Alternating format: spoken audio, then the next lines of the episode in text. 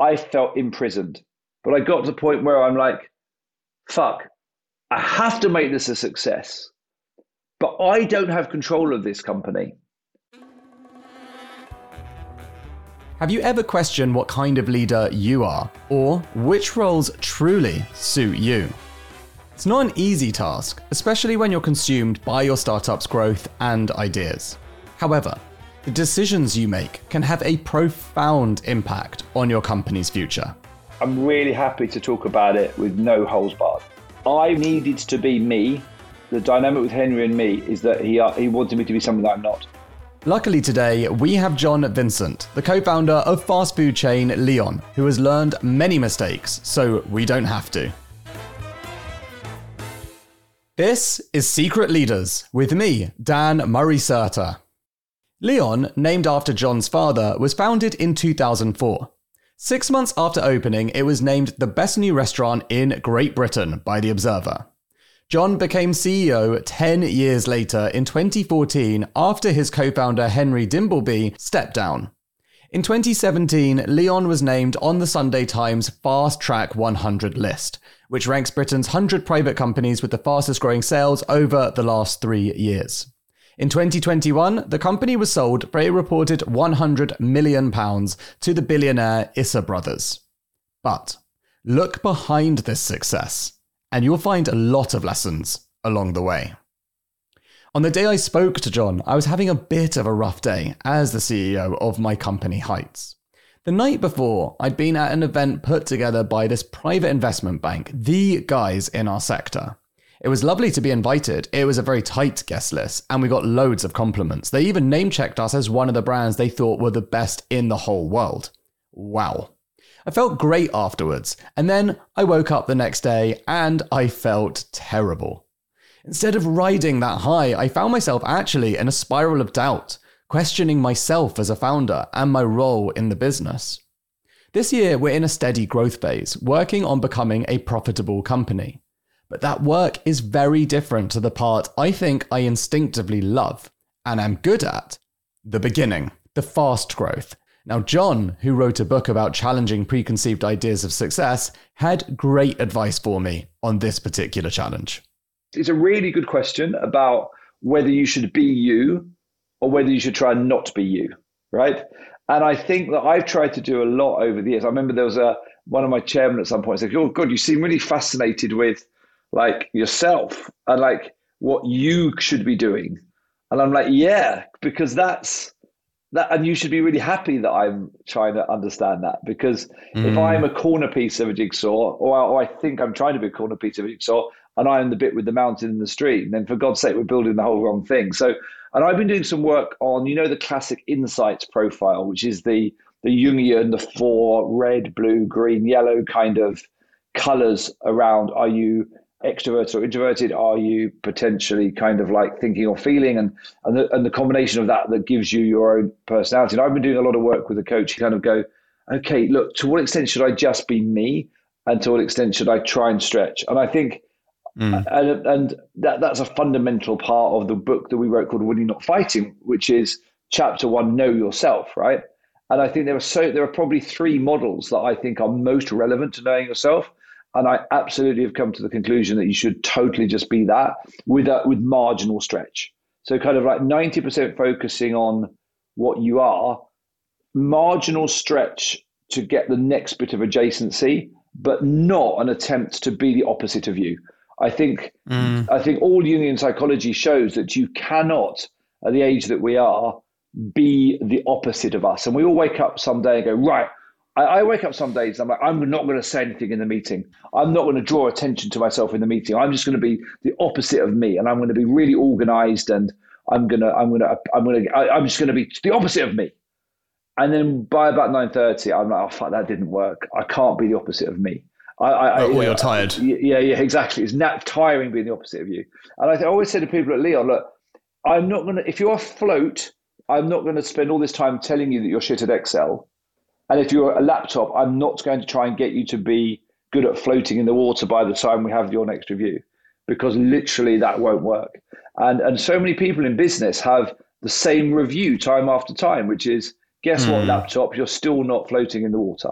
Let's let's really get a training program together for that, mm-hmm. and it just doesn't work. So um, I guess my and, and I can't advise you because you're already a really successful entrepreneur, right? So, but I guess we could help each other as two people that have been on that journey. But I would say rule number one is the the combination for me of three tools: the Enneagram, the Insights Discovery Profile, which is Jungian, and whether you're a scaler, disruptor, or executor.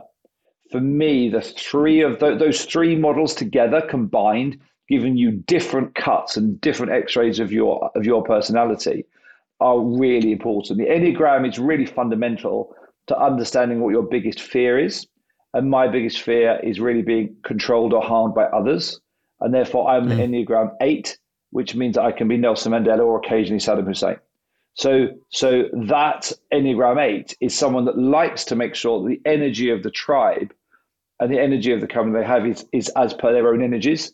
And they will defend mm. the tribe and they will want everything to be pretty much as per their own energy. Uh, and that's uh, that that has some real downsides as well as some upsides. So and, and so everyone has their own different predominant fear. Enneagram one is fear of being perfect. Enneagram two is fear of not being loved. Enneagram three is not achieving. Enneagram four is not understanding your own identity. Enneagram five is not understanding the world around you. Enneagram six is almost fear of fear itself. Enneagram seven is fear of being bored. Enneagram eight is being controlled by others. Enneagram nine is fear of conflict because they want to be a peacemaker. So we all have a ladder of fears, an order of our fears. Well and, memorized. And it's, it's, it's, it's a ladder of those that's, that's important. Casual. Yeah, I just listed off all nine Enneagrams like, perfectly by memory, but, you know, that's just a casual example. Yeah. It's one of those things that, you know, need to continue doing the work. Like, were you a good manager? As a good leader, terrible manager. Yeah, so that's how I feel. I feel like I'm a good leader. I'm quite a good coach because I'm yeah. good at asking questions and I'm really curious. I'm bad manager. Have you read or have you talked about a book called The Founder's Mentality? Is that something you've talked about on your? No. So there's a guy no. called Jimmy Allen who's at Bain. James Allen is what he's called on his books, and he, yeah. writes, writes books with a guy called Chris Zook, who's American, and they're both Bain partners. They identify what they call the three predictable crises of growth, and the first is kind of I think the first one is called overload, which is when you start feeling like the business has got a little bit too big for your mm. personality to really manage. Maybe not in your case, but you start to not know some of the names of the people there, and you start mm. to feel that the organizational stretch needs processes that you didn't have at the start. And therefore, it can't just be a mirror of you and a small one pizza team, but it actually starts to need processes that take you as the founder outside an initial comfort zone. That's overload. And I think the second one is stall out, when the levers that you use to drive growth traditionally, you apply the lever and no growth comes. So it's like, hold it, I've hmm. always done this. I've always done this promotion. I've always done this, this, you know, Google ad thing. Why the hell is that lever not producing the same results that it used to? And the third is free fall. So that's people like Kodak, Enron, people that find themselves in free fall and have to really uh, self correct or fail to self correct. And one of the key things I identify, as well as you know, do you have a great mission and do you have an obsession with what he calls the front line? One of the key things they've identified is the three communities of, of, of disruptors, scalers, and executors. And what they say is, yeah, people always talk, often talk about, oh, I'm the, the visionary here, and now we've got the executors.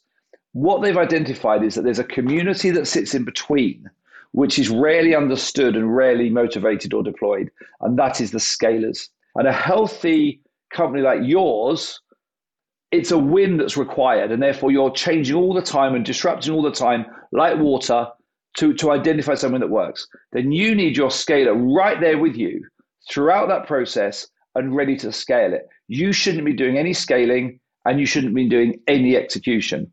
So when you're feeling drained and asking yourself those questions, don't try and be a scaler. Don't try and be a laptop that doesn't float in water. Be the laptop that's good at Excel and ha- make sure you've identified the scalers. And there's a group called Chemistry Group, and I have no vested interest apart from helping your listeners.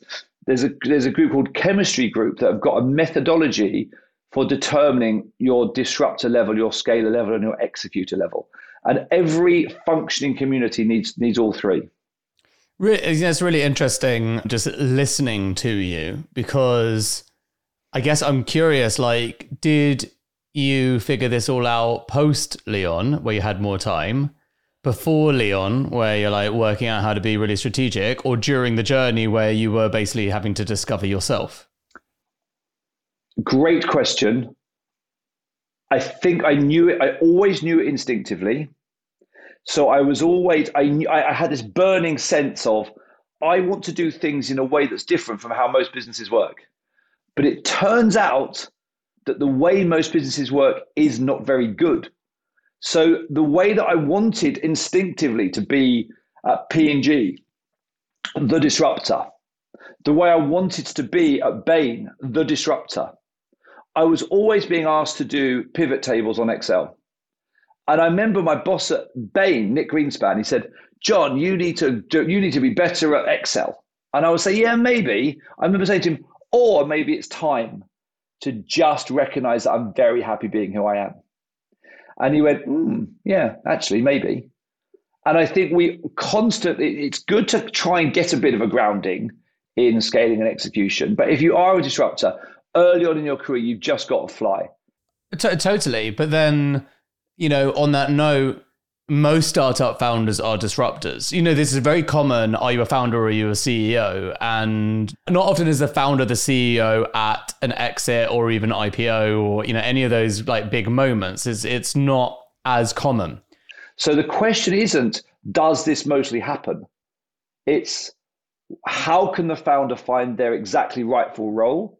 And it could be that the CEO has a disruptor mindset because people think CEO has to have scaling or execution mindset. Somebody has to have scaling mindset, and that scaler is essential. But it doesn't mean to say that the CEO cannot be the, the CEO, uh, this disruptive CEO cannot be the founder. It really doesn't. All that they need to have is someone alongside them who's a scaler and a team that is executing. Obviously, there are examples, and often people will, will quote Steve Jobs. And, and Steve Jobs both proves your argument and proves my argument. Why? He proves your argument because he was rejected by Apple in the first place.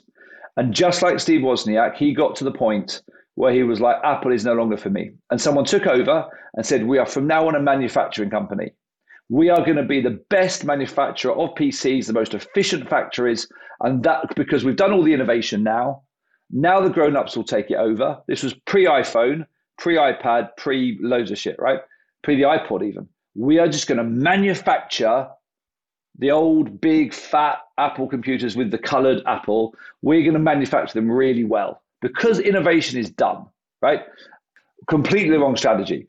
But he proves my argument too because it was Steve Jobs that went back and found a way of working that meant that he did the iPhone and the iPad and the whatever, right? And so he, that's an example of proving your point that he was rejected and he rejected himself, but he was essential to its fundamental success. The differentiator on every on almost every business is the scalers are more important than the disruptors. So so so I'm not of course Steve Jobs is essential to what he did at what, what he did at Apple, right? But the work that Jimmy Allen did identifies the execution and scaling. There are lots of people with good ideas. You and I have got an idea of a pill to cure all diseases, right? Scaling that pill that cures all diseases is something useful. But I would say the single biggest differentiator of really successful founders is either being a scaler as, or understanding the value of scaling. And one more thing, I think excessive disruption can be bad for a business. And I probably disrupted a bit too much. There's part of a reason for that, which is when we started Leon, we got a decent brand with decent food and okay location. But our system and our machine that we'd built in fast food was not as simple as it needed to be to really scale fast food. So I spent the next 17 years salami slicing that back to something simple. Whereas if we'd have started with something simple, like Southwest Airlines did, I could have just created an operational discipline around keeping that simplicity. But with Leon, every year, simplicity was a project. So it was like simple, simple, simple, simple, simple. So I would say the macro issue we had with Leon that haunted us forever was our desire, was our lack of simplicity operation in the first place and our desire to constantly complicate. So I'd be like, let's do John Lewis, let's do a book like you've got behind you. Let's let's let's launch in Sainsbury's, whatever. So my my desire to disrupt I didn't put enough. I was a river without a riverbank sometimes, so I didn't put enough mm. uh, discipline on my own disruption. Yeah, I relate massively to this. By the way, this is something that I, is definitely a natural weakness of me when you said yeah. I start projects and don't necessarily finish them. I have a yeah. similar thing because I just start lots of projects and I need people yeah. around me to hold me accountable to driving to completion as well. It's it's hard. And a friend of mine said, I had a coach who said you lack integrity. I said, What? I don't lack integrity. For me, lacking integrity is like the worst fucking thing, right? And he's like, No, you do because you don't finish something you say you're gonna do. I'm like, oh god, that that kind of is lacking integrity. So what was it about the opportunity with Leon that met your personality needs and customer needs that wasn't currently met? And I also really interested to find out about your co-founder. What was your co-founder relationship like? How did you identify your strengths and weaknesses? Because all this Enneagram chat that you're super into, etc., was that that you were aware of pre Leon, all of it, therefore trying to identify the perfect partner, or lucky? totally we should have done more of it. Henry and I would have been more successful, and Leon would have been bigger if we'd have done more of that work and conversation between us. So, what really made me want to do Leon was you know, Henry and I would meet and we'd say, Look, we're in the second best business, Bain. It focuses on the individual. We're learning shadows, we're earning enough money, but it's not the best business. What would that be? The best job, the best business? And so we'd meet regularly to go, how what are we going to do next? And one time we met and we wrote down five ideas each. And because of what I wanted in a business, one of my strong one of the five was good fast food. And he had the same on his list. And I think to answer your question specifically, what was it about it?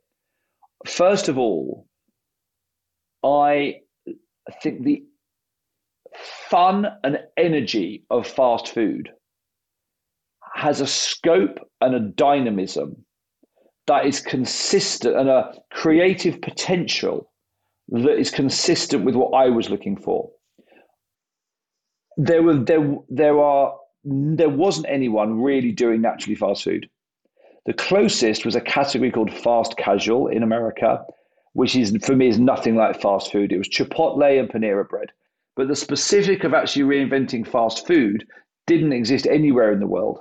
I used to eat a lot of McDonald's, and I could suddenly see in my mind this world where you walked into a fast food joint and it was very much similar feelings to fast food, except it was totally beautiful, totally amazing ingredients. People smile because they want to smile in an amazing environment when you're close to the earth.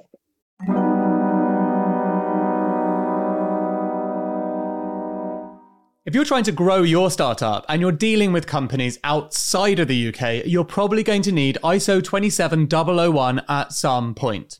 It's not the sexiest acronym, but it's basically the global standard for proving your security practices are up to scratch, like how you handle customer data. The same goes with SOC 2. You're going to need it if you're a SaaS company. But achieving these security frameworks can be very tedious and very costly. This is where our partner, Vanta, comes in. Vanta automates up to 90% of the work for certifications like ISO 27001, SOC 2, GDPR, HIPAA, and more, getting you audit ready in weeks instead of months and saving you up to 85% of the cost. And as a special offer, our listeners get 20% off Vanta. Just head to vanta.com slash secret leaders. That's V-A-N-T-A dot com slash secret leaders for 20% off. There's a link in the description.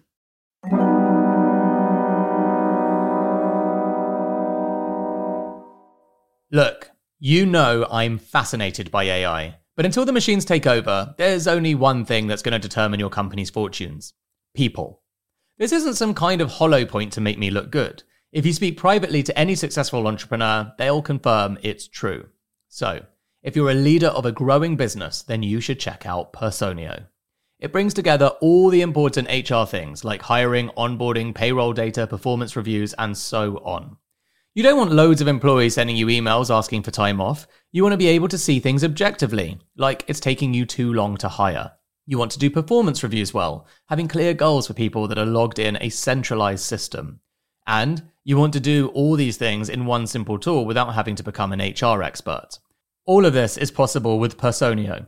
Check it out at personio.com forward slash secret leaders. That's personio.com forward slash secret leaders. There's a link in the show notes.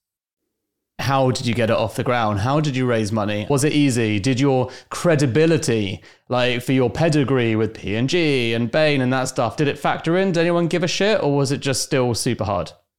I'm really grateful to the people that to the people that did invest. And at the same time, I'm not sure I chose the right approach or we chose the right approach. So we gave away too much equity in the first instance, and we, and we were forever penalized for that through dilution, through loss of control, etc. I have a, an investment in another business which is in a similar space, and they and the founder kept eighty percent of after his first round. He kept eighty percent because he went to some investors that were kind of like wealthy friends and family. They had a lot of money. They didn't necessarily this was didn't move the dial for them, and he got it. And I think he will still get a good return for them, even though they only took twenty percent. So we gave away fifty percent up front. Wrong, wrong. It was very bad, bad, bad decision on our part, even though we're grateful for the money. And B, we gave it away on a fifteen percent coupon, stupidly, so that in addition to the equity, their equity grew at 15% every year. So we completely screwed it up, right? The fact is, we didn't know lots of wealthy individuals. We, we knew sort of like people in the media who put in 20K or whatever, but we didn't know, we didn't have a really good network of venture capital firms. We didn't have an amazing, because most of our clients were big private equity companies. So I would say today, I would strongly recommend people to be really disciplined about that first investment because if you give away too much at that point, you're forever struggling to give the next people in the chain a deal or you're struggling to keep your own position, especially if there are two of you, because obviously I only had 25%. And, and also Henry said to me, John, you've you, I've left Bain, you're going to leave Bain. Why don't I, Henry, take 60% of the equity? You take 40% of our pot, of our shared pot. And for some reason I said, yeah, okay. And I think it's because I also had this other business, this whiskey business turnaround at the start. But what I should have said was, Henry, you you have to do this business because you you've already left. I'm now mm. leaving. I should get the sixty percent. Mm. So so I, I was I was way too soft with that first with that first piece. How how did this play out, John? Like actually, this is very important, under talked about because a lot of guests don't want to talk about this stuff, and I love talking about this stuff. I think it's so important. How does this play out over the course of Leon's life in terms of your founder relationship, yeah. in terms of your relationship with investors, and in return, sorry, and in relation to the financial outcome you had at the end and how you feel about it? Okay, I'm really happy to talk about it with no holes barred. So, people say I have my own business. And sometimes they're mistaken because what they have is a job, right? So someone that is a plumber says, I have my own business. And I'm like, do you, or you just have a shit job because you don't have any security? Yeah, you're like you have a job without the benefits of a job, which you know you don't know because you because literally if you left, you don't have a business, right? So I'm sorry, Jim the plumber, you don't. I love you, you're a great plumber, but you don't have a business. You have a job, right? The other mistake that people say when they have a business is they say, oh, yeah, this is my business.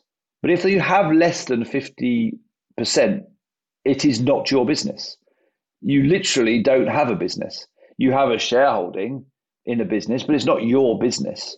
So as soon as you maybe even take on a pound even of, of equity, you need to have the mindset of, mm, I am a major shareholder, I'm a controlling shareholder, and therefore I have control of a business but it's not my business. If it goes below 50%, it is simply not your business. So when people refer to Leon as John and Henry's business, it was not our business from day one. It was the business of the people who had the majority of the shares. And but so, day one, you had 50%, right? So yes. technically, oh, well, you had the coupon, I suppose. So, well, no, yeah. no, forget the coupon because the coupon is a financial instrument, right, Dan? But at the, at the controlling equity level, we only had 50. So, yeah. therefore, from day one, we didn't have 50.1. interestingly, because you know, and I'm I'm always open but with this stuff as well. So interestingly, Joel and I have fifty point one very specifically. Well done, perfect. And I'm always like, you know, I'm very, very, very, very kind, thoughtful, and like, like just, good, like just great board, like Yeah. great, just really like good, kind investor, proper entrepreneur. So you know, not a VC. So Yeah. just like so aligned. So it was very much their idea, like making sure that that just doesn't go below that. Brilliant. Well, the, the wise investors do that because the wise investors are like, I don't want to make it my problem. Right, exactly. You're the one that has to think about it in the bath. One hundred percent. By the way, Yeah, like yeah. there is a there is a thing that I don't get, which is at some point. So you know, and I've seen this with guests, and I've seen it with my friends as well. Where the VC, this is more of a VC thing, of course, but a VC is pressuring a founder to do X, Y, and Z, and at some point the founder just be like, "Wait a minute, I've got like eight percent of this business. Yeah. You've got thirty. You fucking do it." Yeah, hundred percent. It's like I tell you what, no worries if you think that's the right thing to do and it doesn't work. Yeah, well, yes, that's probably it's not my fault. Accountability and alignment of accountability and freedom and authority in a business is prerequisite. And if you're saying to the hmm. CEO, the board telling you to do this, the board are deciding on this, the board should make very few decisions that are contrary to the CEO. Otherwise, they've got the wrong CEO or the CEO's got the wrong board. So, and the yeah, and the board is can be very egotistical. They can be patronizing. They can have the like to your point earlier about founders needing to lead. They have this, oh, the founder has a shelf life. They have this idea of the grown-ups will take it from here. Now, if sometimes that can be a little bit true, but unless that founder has at least got some runway for a few years to take it somewhere useful, then the board should. T- and I had an amazing investor called Ferson Lambrano, and he said to me, John, you are in the driving seat. This is your aeroplane. We used to talk about that that flight of the air, the Australian Qantas flight, where they had an engine problem. They had four pilots on board because it was long haul. Two pilots, two pilots. Completely coincidentally, they had another two pilots that were monitoring the four pilots, and almost never happens. They had two additional pilots monitoring the pilots that were monitoring the four pilots. So that I believe I'm right in saying they had eight. Even if I'm wrong and they've got six, I'm pretty sure they had eight pilots. And one of the most junior pilots when the engine went went my aeroplane. And the others went, yes, your aeroplane, we will support you. So one person got onto the ground to talk to the engine engineers. Another pilot, you know, looked at another manual. Another person monitored the flight management system. But the junior person said, this is my plane. And everyone went, yes, your plane. And that's what needs to happen in business. It's like your plane. This is your company. And the person said to me, John, I'm only only thing I ask is that you perhaps listen to some of the mistakes that I've made because I've made quite a few. I'd like the opportunity to tell you about some of the mistakes I've made if they become relevant. That's all I'm asking you. And I was like, bloody great, because then then you really want to deliver for someone. But subconsciously, if someone keeps trying to do your job every day, a little bit of you is like, well, you do my job then. So how else did this play out? So round one, you're currently already below that point. Yeah. guess there's a question here as well. Like, do you realize this at the time, or is this your reflection? I think probably I didn't realize it enough. I think we probably still felt that it was our business. Yeah. And we didn't see the potential ramifications of it further down the line. And there was another question you asked earlier about my dynamic with Henry about whether perhaps if we'd have understood the personality profiling, we'd have had a, a better relationship. And the two things are linked, if I can refer you back to that question, which is I want I needed to be me and Henry, the dynamic with Henry and me is that he he wanted me to be something that I'm not. So I so he was slightly more senior than me. By the time we left Bain, we were theoretically both senior managers, but he had been a manager for longer. And when I joined the company, he even interviewed me, and he, and he was sort of always a, a little bit what, half or one rank rang above me. And that and yet obviously we went into Leon as as, as equals, but there was always this sense of you know, I think if I did it again, I would have probably said, Henry, I need to be CEO. To be honest with you, yeah, even though he's not amazing, great at that, but I don't think that it suited me to not be not allow not be able to exercise my energy on it within the business. And, I, and often I we I would agree to tasks that were too executionally or folks focused, and therefore I think we should have just said, Henry, this is what you are, this is what I am. We are just different. Why do we not accept that and be happy with that? Why, for various reasons, possibly through fear and ego, are we mm. trying to prove that we're something that we're not? And I think if it, if we'd have known that I'm a hammer and he's a you know a spanner earlier on, I think the relationship would have been better and Leon would have been healthier.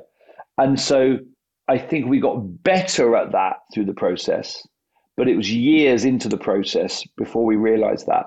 So the implications for your listeners would be if you're in a relationship, so if you're in a, a business relationship and you're the founder, the sole founder, understand those around you and understand yourself. If you're in a partnership with two or three people, three like innocent, really understand who you are and be really comfortable with the different dynamics that you're each going to bring. And don't be fearful of, of that. Don't think, oh, I wish I was more like him. I wish I was more like her. If you're not, just be really happy with who you are. And I think we need to do, to understand that. But your question about the dynamics on the structural nature of how it played out was that I felt imprisoned. So I felt that all of my eggs emotionally, I named it after my dad, the, the Leon. Emotionally, my eggs were in the Leon basket. Financially, they were in the basket, that basket. And I had this constant weird dynamic, which was I am totally responsible to my investors. I want to deliver for them. And yet they're my um, prison masters. They're my prison guards. So what was I don't know whether it's Stockholm syndrome or whatever, but I got to the point where I'm like, fuck, I have to make this a success, but I don't have control of this company, and therefore I'm kind of an employee in a business that I started that I have to make work for 20 different reasons, and it was very painful to me, and I, I used to get very stressed by it.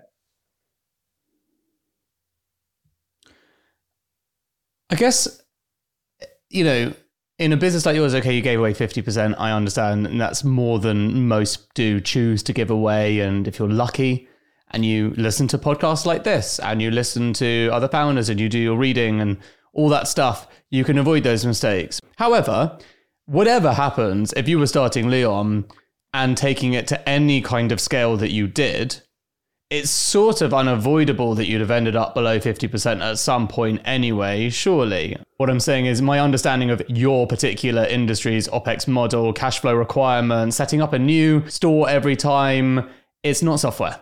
It is a capital intensive business and it just requires cash. So I guess the question is is it not a self fulfilling prophecy for you anyway?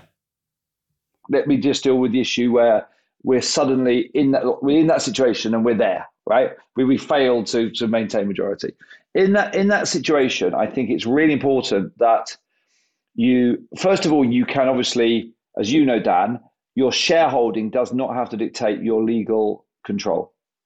So Rupert Murdoch esque one option is to say, right, I might be twenty percent, but I've still got a golden share, or I've still got um, a shareholders agreement that gives me control, even though I've got 20%. So that's obviously one way of trying to avoid that. But um, at the point that you that it's happened and you haven't done that, then I think the key is to have the absolute best investment partner.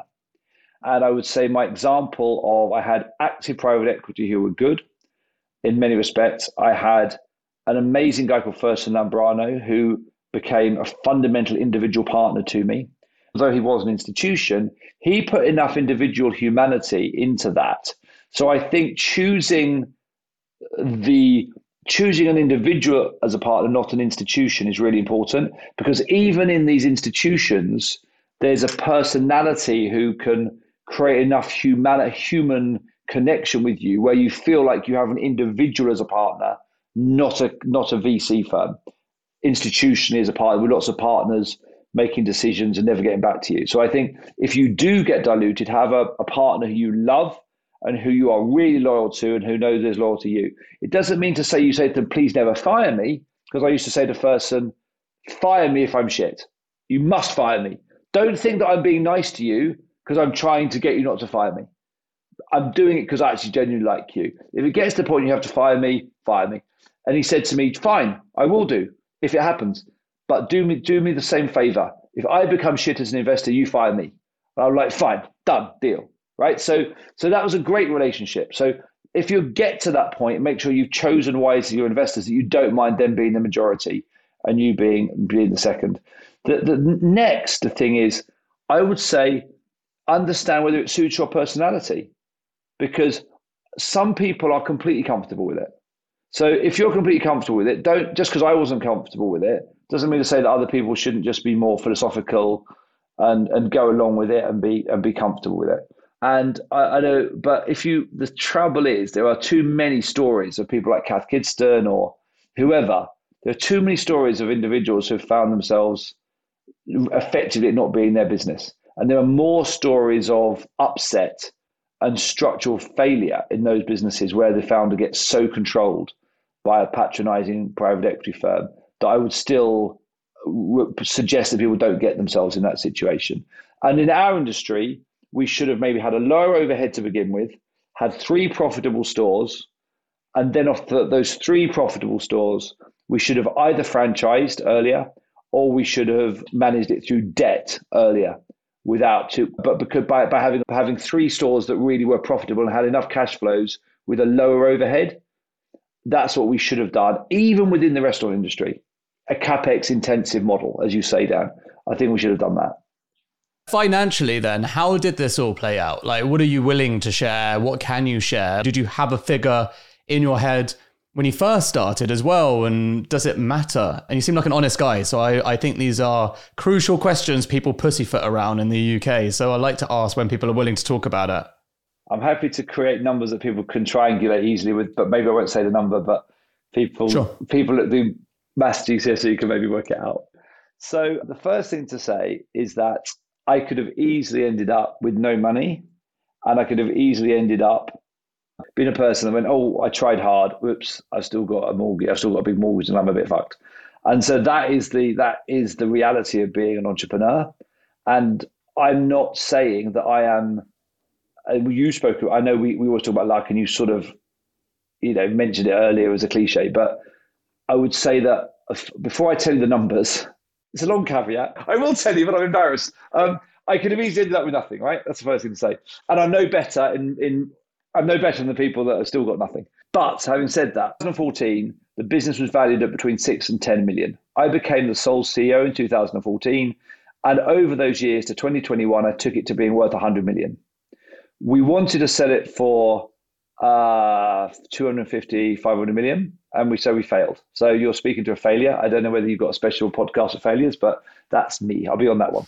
Funny you say that, Johnny. You know, our second podcast in the week is all about failures. And I'm afraid selling a company for 100 million doesn't count. Uh, well, thank you. That's very kind. But the the at that point, I had 10% of this is public knowledge as well, actually. But I think if you read certain articles, you could probably piece it together. But anyway, but you are getting a scoop here, Dan. Don't worry. So I'm going to give you some more detail. So 10%, I had 10% in ordinary shares, and I had another 5% as the CEO over a certain hurdle. Yeah, growth shares over the value that you created. Over the previous round, yeah. So I, and then I had to pay tax. They, entrepreneurs relief went down from 10 to 5, I think. So I didn't have as much entrepreneurs relief.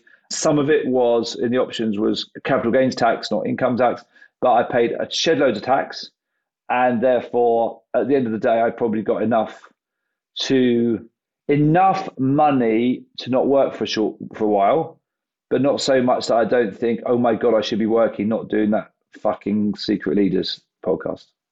no, yeah, I'm joking. Exactly. so yeah, so yes, that's probably where I am. It's it's a sort of money that probably before I would have been like, oh my god, I don't need anything else.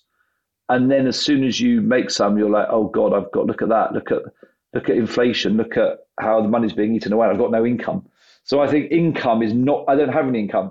So income is not to be sniffed at. Do you know what I mean? As as something which is very valuable. But of course, I'm luck. I'm very happy and fortunate to have the money that I have, and I'm very content with it. It's a fraction of probably what in my mind theoretically I thought I should make, especially looking at the benchmarks of my friends at innocent who sold their business for 450 million or 400 million or whatever it was to Coke and then had you know, a good share of that. My, you know, I'm definitely the poor cousin to my mates, some of my best mates. But I also recognise the fact that my I hate being my my my wife Katie. She's a broadcaster. She really does not like the idea of having a, a different amount of money from uh, some of our mates. And on the whole, you know, we, we genuinely drive a shitty car and we try not to differentiate our lives from anybody. A bit embarrassing when you have a little bit more money than some of your friends, even though fortunately I've got a lot less money than uh, some of my other friends. I like the innocent guys. So, you know, interviewed like 250 people. They say money can't buy happiness. I think what I would say to that, the correlation is that's not really true or fair. It sounds nice to say money doesn't buy happiness because most people don't have money. And so you want to appeal with your message to as many people as possible. And there's a lot of truth in that. The poorest people in the world can be the happiest and most fulfilled. But the thing that money offers guests on this podcast that they talk about that is life changing is freedom to choose how to spend their time and not be led by the job they need to take because of market conditions or the decision that they're forced to take because it's kind of out of their hands and they've got dependents. The freedom to choose how to live their life, how to live their purpose, and what to do, that is absolutely a consequence of the money that they've made. Mm. And the happier entrepreneurs that I've met definitely are the ones who have mm. made the money and are not stressed right now about having to choose what to do. And there's also, you know, understandably less bitterness. Like it's hard if you've gone on a really big, long journey over a decade or two and come away with almost nothing. I think it takes a special character not to have a sort of bitterness. Yeah. You know, and I know that entrepreneurs pay themselves nothing at the start, can't get mortgages, take on all the risk loans are bad, like every single societal construct that's there for other people and not there for you as an entrepreneur. So to go through that for so long and actually also sometimes have a big outcome for the company and nothing for yourself. Yeah. It's hard not to be bitter. Yeah. Yeah, I agree with that. And I think the ability to allocate your time is the ultimate wealth. And it's right. certainly a lot easier if you've got money. It's interesting though, right? Because we actually we were talking earlier about, you know, speaking of harmony, and activities. Speaking earlier about how I've been so focused building heights inwardly and spending most of my time focused on customers yeah. and what do customers want and how do I motivate my team and how do I do the inward facing things just so deeply that going to an event and meeting both competitors but also just other people in my space and in my industry who are very complimentary and saying very nice things. I came back from it last night feeling wow, that was actually amazing. My ego's inflated and everyone thinks we're great, to waking up today feeling sort of full of anxiety and having conversations about enterprise value and valuations and exit potential and all those things. It's interesting because it doesn't feel like that's why I started it. One of the things that led me to write Winning Not Fighting was a coach that I had called Amy. She gave me a book to read called The Great Work of Your Life, which was an a Western version of the Bhagavad Gita. So the the concept of the difference between desire and aspiration was quite interesting to me. So if you look at most Buddhist and Buddhist, Taoist, less so Confucianist thinking, it really identifies this idea of, of course, when we are subsumed by a desire, which is fundamentally a fear of something. So it's a fear of maybe not being uh, seen as successful, a fear of being bored, a fear of being controlled by others, whatever it is.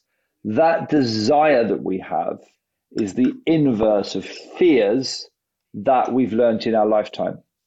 So if you identify the fear that is making you trigger your ego to say what if you identify that fear that says what's giving me anxiety about the carrot from the from these investment banks or from P&G or whatever that say you could get this?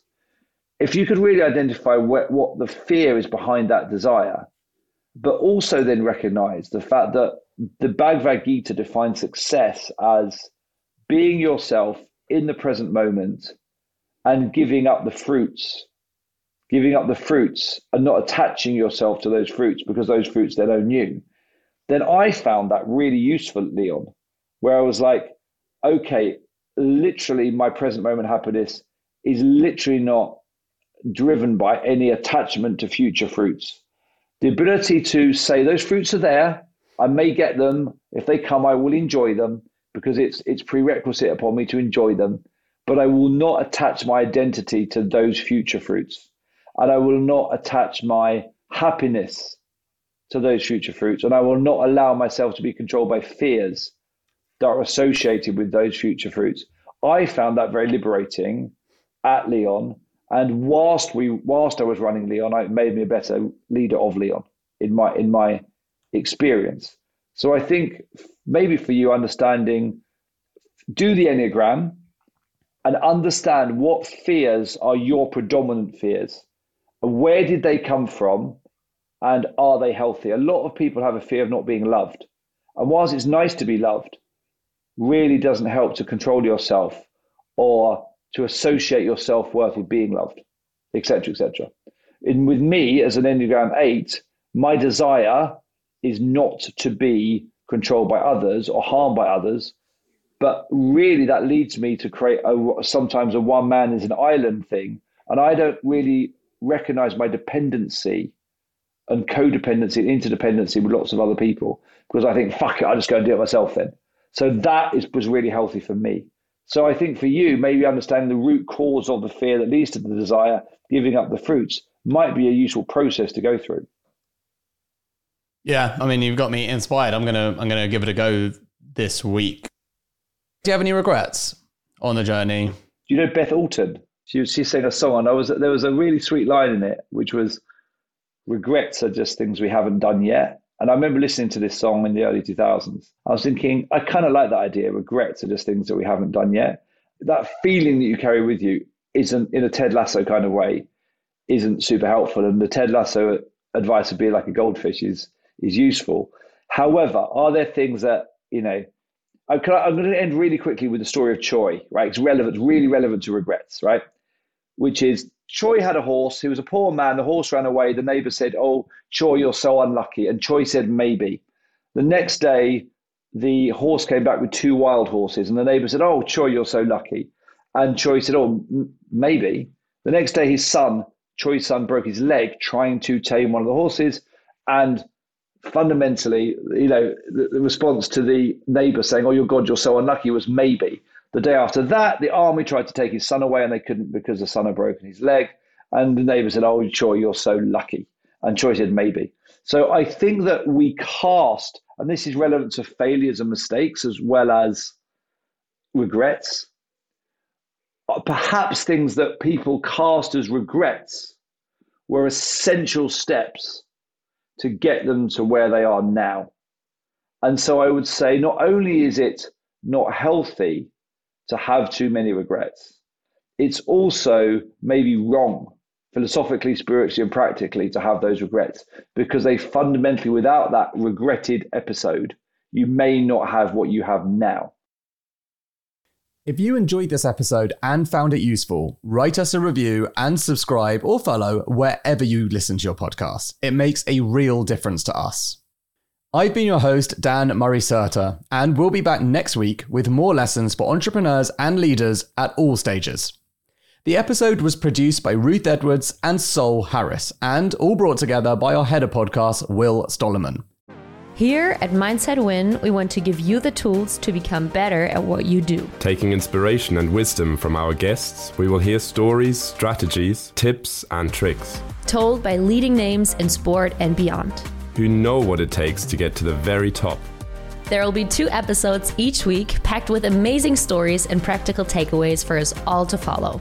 Search for Mindset Win on YouTube and on your favorite podcast app. See you next week.